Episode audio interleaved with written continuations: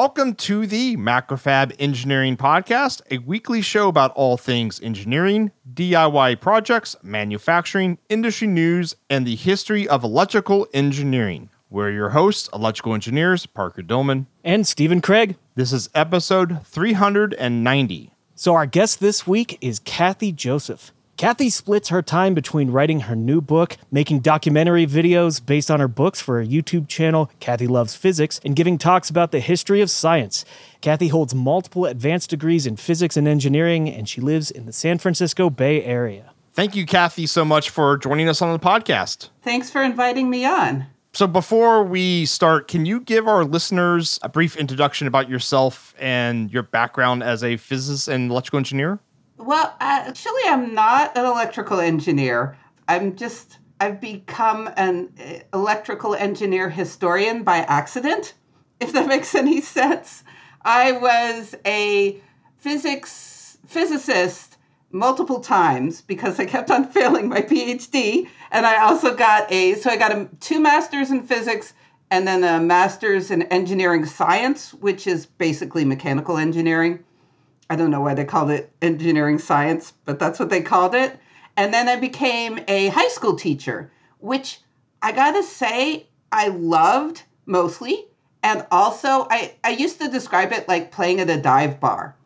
Like when it's bad, there's beer bottles flying at your face, and you know, it's bad. But when you hit it, when you get it right, it's just, there's something magical about touching a teenager's life and just the time when they suddenly go, they have enough knowledge to be in trouble. They have enough knowledge to learn to love science. And if you get to be the part of that, there's something magical about that. And also, there's nothing that teaches you more about what common misconceptions are as teaching high school. Because every week you give them a quiz and then you learn that you didn't teach them that radio waves are not sound waves. I don't know why that one in particular. They just wouldn't believe me. I it was really challenging. But I started to learn about the history of science just to make my lectures more interesting. I was having a conversation with a woman who's a lawyer, and we were talking about funny stories of teaching. And I had said how I'd asked my students where electricity comes from, and they said a plug in the wall. well, they actually said the wall, and I'm like, what do you mean the wall? And they're like, the plug in the wall. And they said, where's the plug get it from? And they're like, um, I don't know, the electricity store. like, oh no. the funny thing is that that's probably the answer for most people, actually, if you ask that, not just high school students. Exactly. That's what occurred to me when I talked to this lady is that she was saying that's funny, but she doesn't. I mean, she could mention, you know, solar panel and coal power and hydroelectric dams, but she didn't have any idea how they worked. It was just a black box. It magically, you dam a river and then you get electricity. And then she said something like she was too dumb to understand it. And this was a, you know, professional lawyer, very smart, and it just killed me that the way we educate people tends to leave the majority of people with no basic scientific literacy. It just kills me. And so I thought, well, maybe I'll try to write a book about how electricity works. I was thinking to help people like that. And I thought, well, I'll just teach, go through the history so I get to learn the history. And then I started my podcast and I realized that most of my followers on the podcast are engineers and physicists and professors. So I don't skimp on the depth, but I don't skimp on the fun stories. And most of the time, most people either do one or the other. They're like, this is a cool story, and we don't want to tell you how a tank circuit works. And then we go on. I'm like, no, tell me. Come on, let's go through it. Let's go through the original papers. Let's see what they thought how did they, you know, if you're measuring and you discover an x ray, how did you power the x ray machine? Why do you have an x ray machine in the first place if you don't know about x rays? These questions, I think, I was shocked by how often I developed so much deeper understanding of things by learning where they came from. That's a good way to think about it where the it, like the whole thing with like let's just say math equations it's like it didn't just pop into existence. Someone thought about it and wrote it down or figured it out. So that whole process of figuring it out is something that i actually kind of agree that we don't really teach people that well.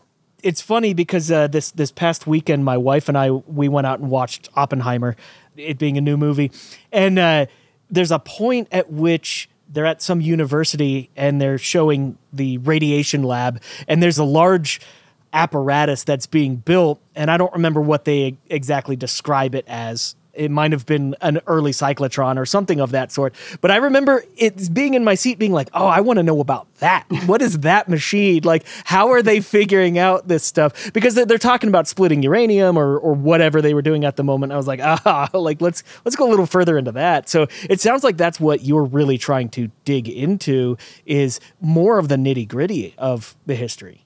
Yeah, I want to dig into the nitty gritty of the history from the original documents, but also incorporate the other stories. In general, actually don't like reading biographies. I feel like they tend to have too much information. I feel like the person who writes them gathers everything they can find about that person and then they spit it back to you. I'm always looking for the weird, quirky things that display what their personality is or display why they fell in love with this part of science. And I feel like if you just include a few details, then it makes the person come alive and it makes their science come alive. But then you don't have to get bogged down in that all the details of that one story. I've become sort of obsessed with I feel like teaching science through its history at every level is so exciting and interesting and deep and meaningful surprisingly. So we kind of glossed over it at the very beginning. Is so what is your book's title? Oh, it's called The Lightning Tamers, and it has a very long subtitle, something like True Stories of the Dreamers and Schemers Who Conquered Electricity. And then, uh, Kathy, what what's the name of your YouTube channel? Oh, Kathy loves physics. And both the book and the YouTube channel kind of go together, right? They, there's there's sort of a, a, a theme between the two. Well, actually, what started was I started writing this book. And when I wrote the book, it quickly turned into a series of linked little stories. And it actually initially was sort of this Frankenstein monster. I just I just went wherever I felt like the story was going. I'm like, oh, lasers. Let's do the history of lasers. You know, let's do the history of radio. Let's do the history of cell phones, touchscreens, quantum mechanics. Why not? But also, by making these videos, they were based on, initially, they were based on the initial chapters of the book. So if you like go to my book and you go the first video I ever made, they're very similar. I found that putting it in visual form, especially because I felt like on YouTube, I needed some way to show I was valid. And so my way was to include as many images of original documents as I could. And that Are you talking about like patents and like drawings and that kind of stuff? patents and drawings, but also if you say someone said something, how do we know that? Well, it's usually in some story, or sometimes it's in a, um, a obituary. Obituaries are awesome. I know that sounds ghoulish, but like obituaries are full of all these quirky, fun stories, and they also describe their science and how it was developed and how it was appreciated or hated or or what have you in a way that you is you can know is true or at least pretty sure it's true. And it's amazing how much stuff is on people have put up i mean often when someone famous dies they'll publish their letters their diaries their i mean heinrich hertz who discovered radio waves his wife published his diary and it's like january 15th nothing got done today i can't figure out anything i'm an idiot january 16th i still don't know anything My favorite was like December 31st. Glad this year is over. Hope next year is better. I'm like, Hertz, my man. I get you. I feel you. I love you. And then, of course, he discovers radio waves. Nothing has changed, right? Right, nothing has changed. I don't know how much he edited it, but he was definitely like, I don't understand anything and I'm messing it all up. And it's just like, ah, it just you feel for them and you you see what they're like as people because you can read their letters and you can see how they interacted with other people and it's so it reminds you that these people aren't just dry names. They had they were people. And some of them were delightful and some were rude and some were awful frankly. But like they were just people and that makes it so interesting to me. It's comforting to know that Hertz has imposter syndrome. exactly. How do you go finding that information? I imagine most libraries don't have a the diary of Hertz, or maybe they do. I just haven't been to a library in a long time. you know what i don't go to libraries often either almost everything i get is online usually i start with wikipedia i love wikipedia because it's full of dates and full of quotes and full of random factoids. And then I use those to get to the original. For example, I'm just finishing up a video on the shocking history and physics of the AC transformer. And I talk a lot about this guy named Lucien Gaulard. And they said that Lucien Gaulard was found wandering through Paris saying he was God and that God does not wait.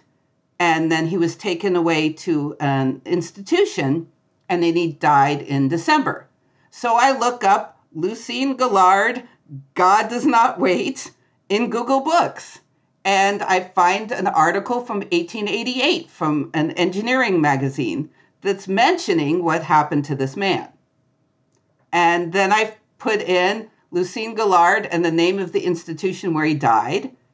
And then, you know, out pops his death certificate. I mean, not his death certificate, but his death notice in a French paper. And then I'm like, okay, this happened, or at least they thought it happened in 1888. And so that way I can say that happened with authority. And almost every time I look at the original, I find these old, you know, radio magazines or something.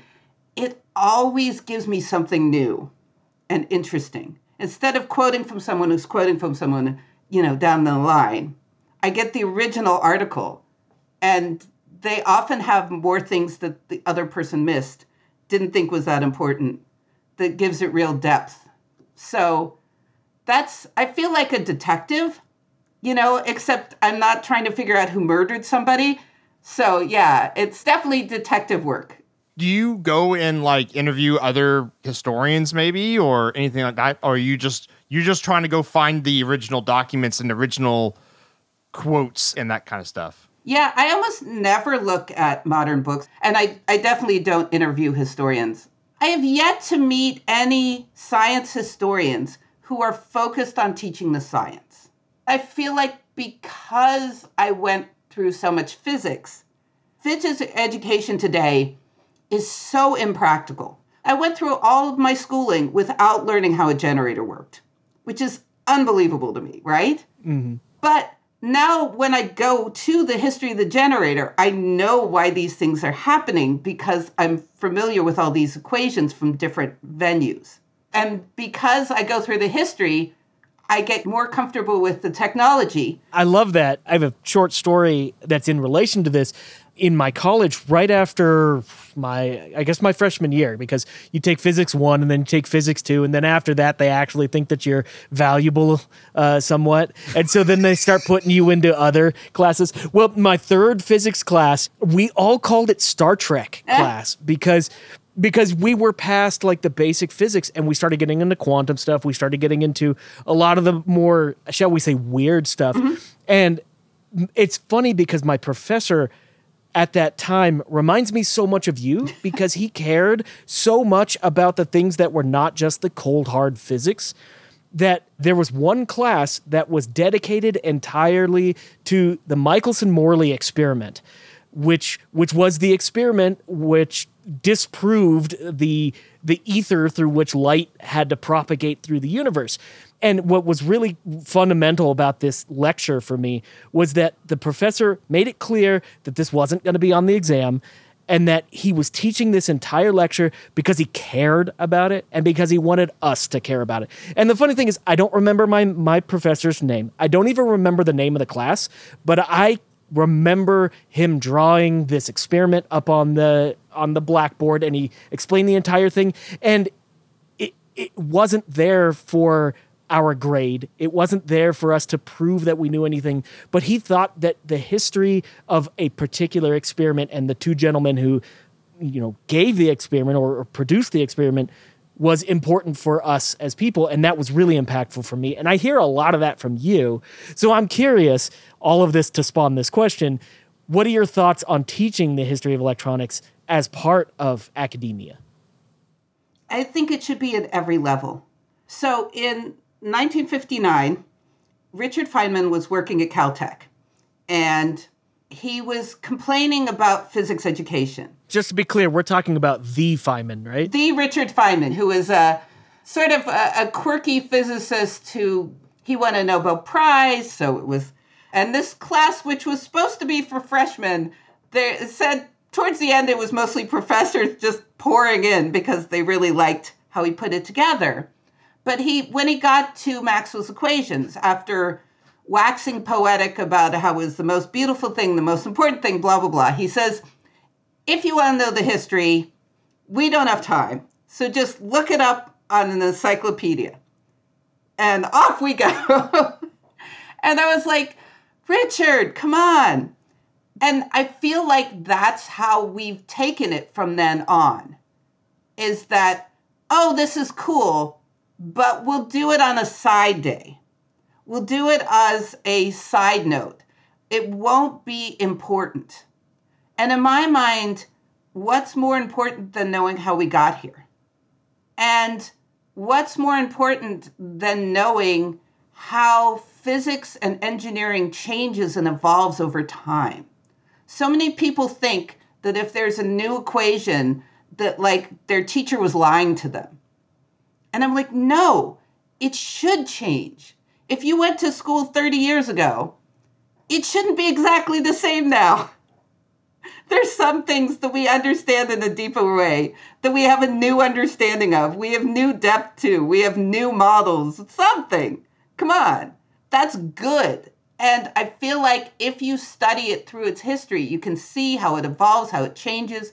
And it's so much easier to remember and to understand when you know the personalities behind it. You know, you remember that a step up generator gives you more shocks if you remember the Irish priest who made a shocking machine that gave him 3,600 shocks a minute eh, by someone spinning this wheel and connecting and disconnecting a battery, and how excited he was by having more coils on the outside. And he's like, I got tremendous shocks. And just this image of this very conservative looking man who must have just been sitting there holding on to these things, getting shocked all the time. you won't forget how a transformer works if you think about this priest, right? But you will if it's just given to you as cold, hard facts. And as a teacher, some of the biggest problems is getting your students to be interested. And you're trying to say, well, yeah, electricity is important, so here's Ohm's equation. And everyone's like, um, I know electricity is important, but I don't see the connection to that, right? Unless there was something passionate about, like your teacher, who was just so passionate about that story. And I don't know if he connected it to the development of um, relativity and equals mc squared. Oh, good. Yeah, like, sorry, the Michelson Morley interference experiment led directly to relativity well, and Maxwell's four equations. And the funny thing about that is this is an entirely an experiment that just disproved right. something. It's not even an experiment that like showed something new. It just disproved what people were already thinking about and it's etched in my mind because of how that professor taught it. experiments that disprove things are as important as experiments that prove things. I think that whole thing of like the scientific method of you have an idea and you do an experiment and then you verify it, that's not how science develops. It's more like, hey, let's try this on a sunny day. Hey, let's try it again for no reason. Hey, let's try it with a different film. Let's see what happens. I think this will happen. Oh, the opposite happened. Why? I've discovered something new. It's almost always like that. All these stories are so exciting and dramatic and strange and passionate. Scientists and engineers are artists. We're looking at the world and we're trying to make a model and we're trying to get other people to believe our model. And just like every kind of other artist, there's the extroverts, the introverts, the but every one of them is quirky as hell. And I think if we think of ourselves as artists, we can understand the diversity of brains that can contribute and find our place in it much easier than thinking there's only one way to be a scientist and one way to be an engineer and it's very stoic and you know unemotional and uninterested So I, I've got a question. What's the craziest experiment or discovery you've written about? Or like most obscure connection? One of my favorites was this guy named Matthias Bose He was a German scientist and self described wizard. And he read an article in like 17. Uh, hold on. yeah. He called himself a wizard? Yes. He said he was Okay. a wizard and then would write poetry about himself. I love bad poetry because it doesn't take any skill to appreciate how bad it is. and so, like, that's my favorite thing. So, anyway, he read about someone doing an experiment where they rubbed a glass tube and they made glass balls move around in a bowl of water. And he's like, I was dreaming of these glass tubes and read everything he could about electricity. And he's read about all these different things. And one of the things he read was that there was this sphere. Isaac Newton's assistant had done an experiment where he had spun a glass sphere and had it glow when his hand was on it. It was an early, like fluorescent light without the fluorescent coating and a plug. It had a little bit of mercury in it. When he spun it, it glowed purple. Matthias Bose reads about that, and Bo's like, I'm going to use this as a machine, and I'm going to do crazy experiments. One of his favorites was to ask an attractive woman to stand on a piece of wax. He called it pitch. And she was called Venus Electrificatus. He would electrify her with the static electricity machine, and then he would give her a kiss. And then he wrote bad poetry about, like, you know, if you're offended, you can jump in the ocean. I kissed Venus on the quick. My lips quivered. My teeth almost broke. He's writing things like, I hope I die by electricity so my body can be useful for the French Academy to study electricity. Or he electrifies silverware at the dinner table. And his most famous experiment was electrifying himself and then having a spark from his hand, or most often a sword, go to a thing of uh, alcohol and light the alcohol on fire. And it was actually copying that experiment that this guy figured out that he just put a jar of alcohol up to a static electricity machine and it didn't light on fire. So he's like, huh, that's a shame. And then he touches the other end and he almost gets thrown across the room. It had stored the charge. And then he's telling everyone, do this, and no one could figure out how it was working. And then another person tried it with salt water, and he told a guy named Musschenbroek, who was living in the town of Leyden. And Leyden writes his friend in France, and he says, I've done the most horrible experiment. I would never do it again for all the kingdom of France. I thought I was done for. And I realized that everything I know about electricity is wrong. And I'm basically I'm giving up. And the guy he sent this letter to was like, This is the best. I'm going to do this all the time. I'm going to electrify.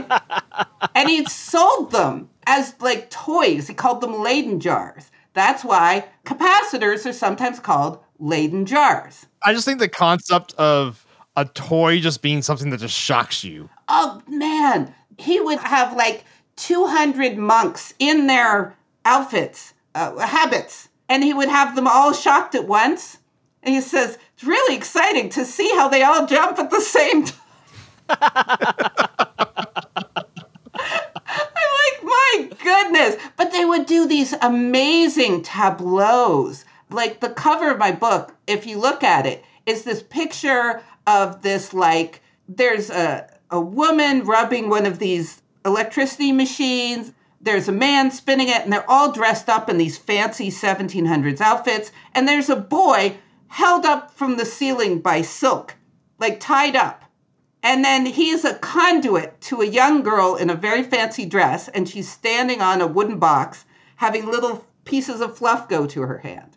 It's a really simple experiment that they made look the most extravagant over the top. I mean, like, they really didn't need to tie this kid up. They could have had a, a metal bar between them, but they wanted it to look completely over the top.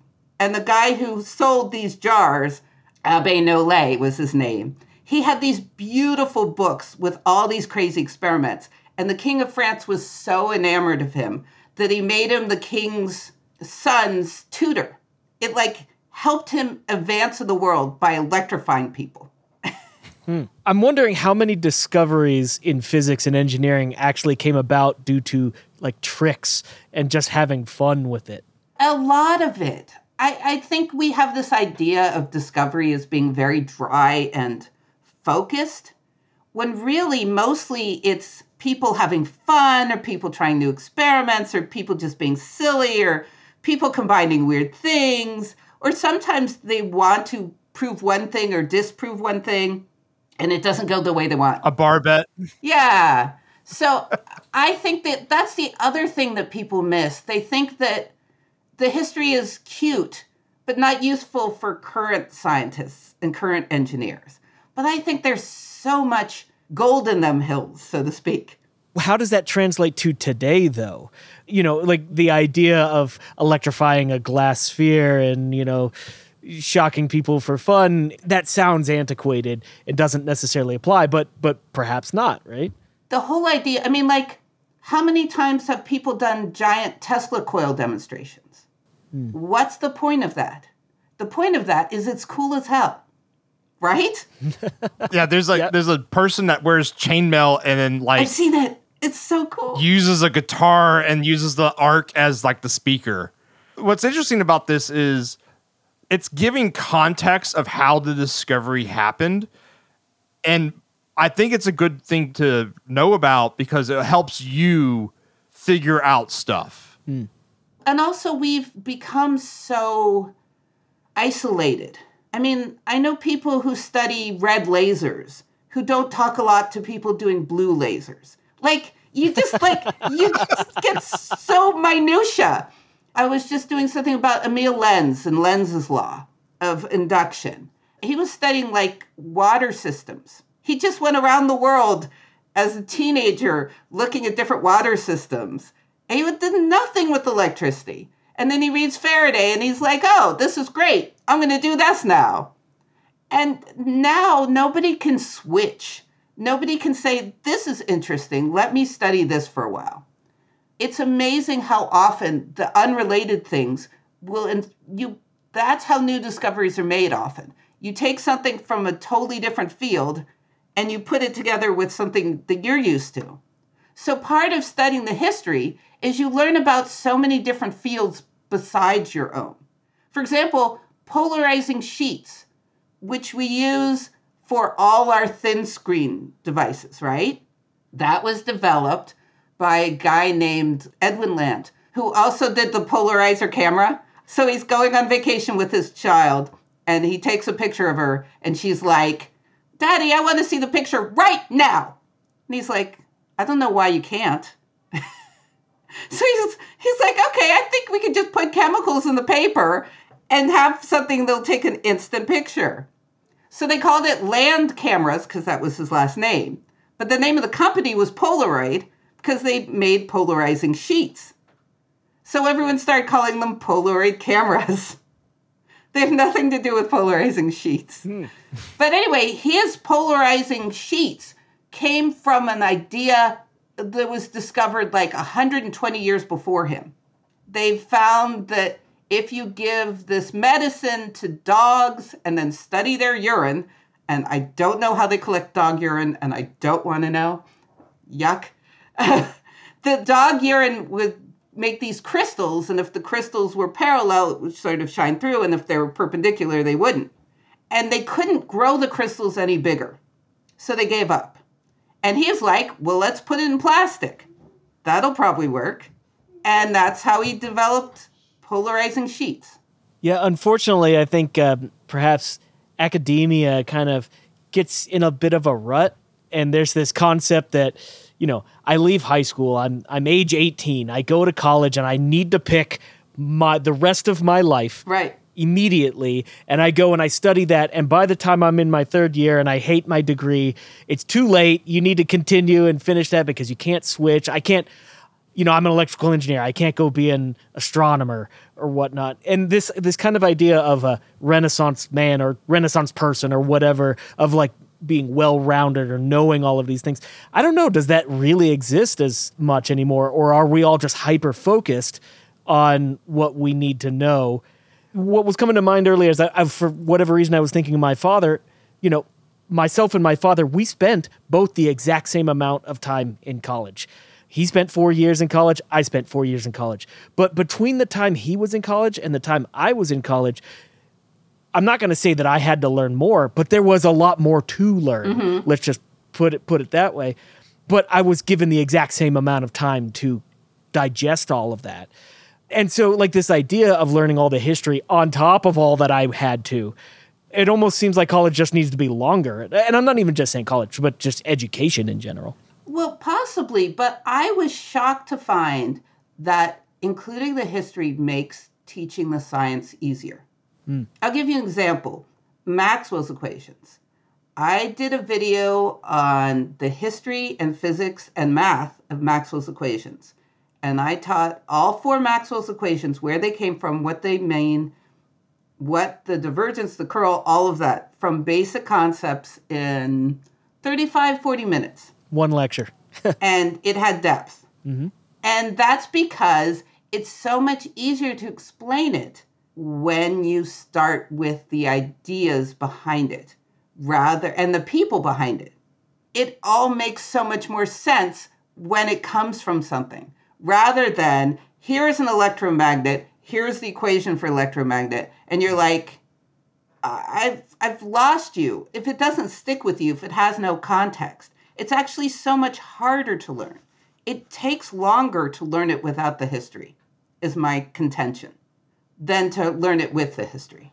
I'm just thinking about, uh, you know, Stephen was talking about his college experience, and because we, we talked about this on the podcast before, but like an engineer has to go and take like English, and then uh, I actually had to take some philosophy classes at my school. I don't know if Steven had to or not, but at the time I viewed those as like, well, this isn't engineering. Why does it matter?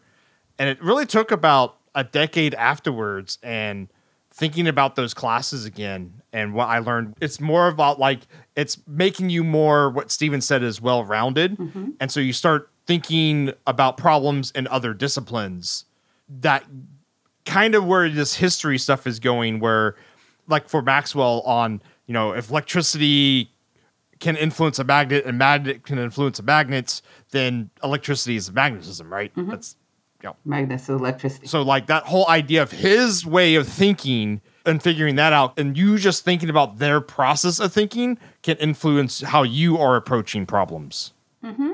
It definitely can. And it's funny when you were saying that. I'm like, I know why you had to do that. Yeah. There's a guy named Charles Proteus Steinmetz who's like, every engineer has to take regular courses or they will not be well rounded. They have to take the other courses. And he was so famous, he kind of forced everyone.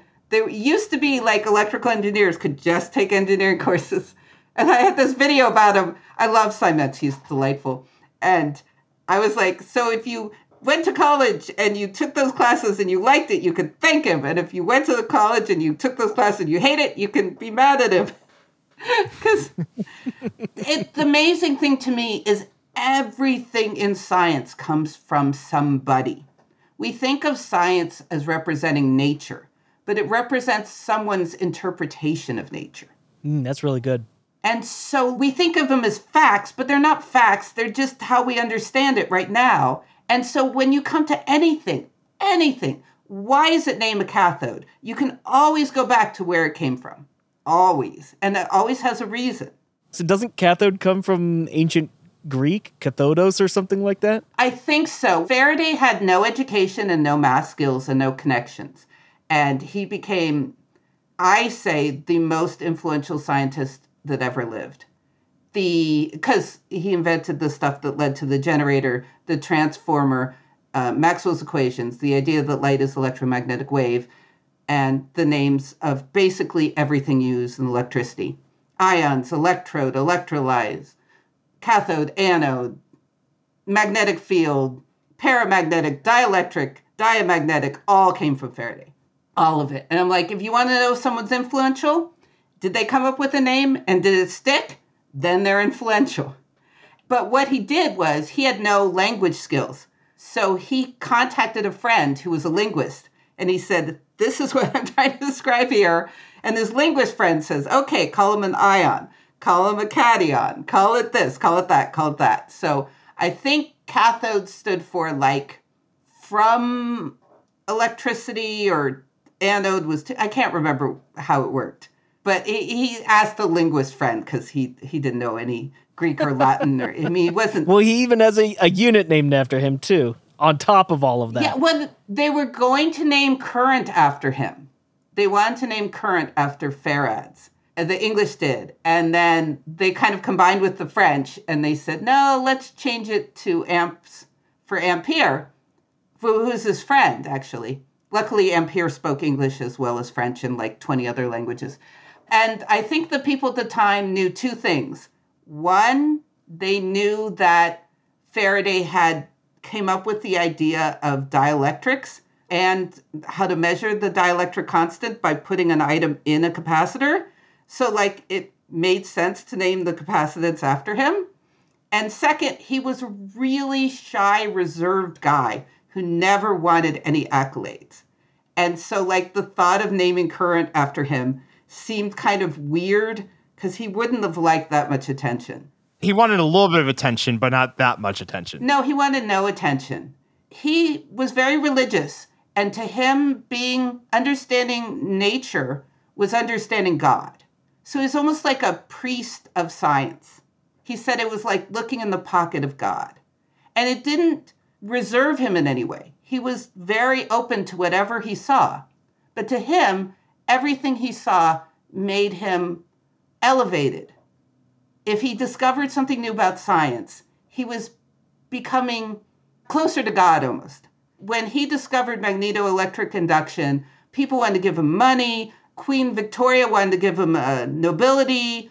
He's like, nope, nope, nope, nope, nope, nope, nope. He was poorer after that than before. He refused everything. And he's like, please give me a plain funeral he just didn't want anything. He wouldn't have wanted the Farad named after him. So, Kathy, I think we're going to uh, wrap up this podcast. I'm going to thank you so much for coming on our podcast and talking to our listeners about the history of engineering or electrical engineering, I should say.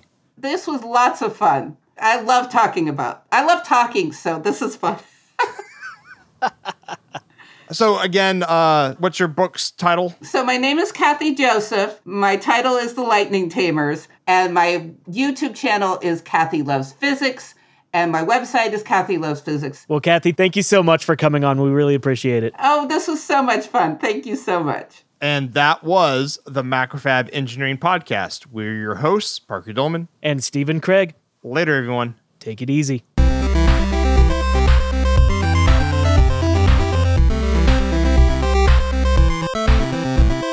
Thank you, yes, you, our listener, for downloading our podcast. If you have a cool idea, project, or topic, let Steven and I know. Tweet us at Macrofab. Oh, it's not tweet anymore, it's X. X us at oh. Macrofab, oh. at Longhorn. yeah, yeah, Kathy, they, they changed the name of the platform. at Longhorn Engineer or at, I wonder if they'll change the at too, maybe. At Analog ENG or email snorting again. podcast at macrofab.com. Also, check out our Slack channel. You can find it at macfab.com where we discuss all our podcasts.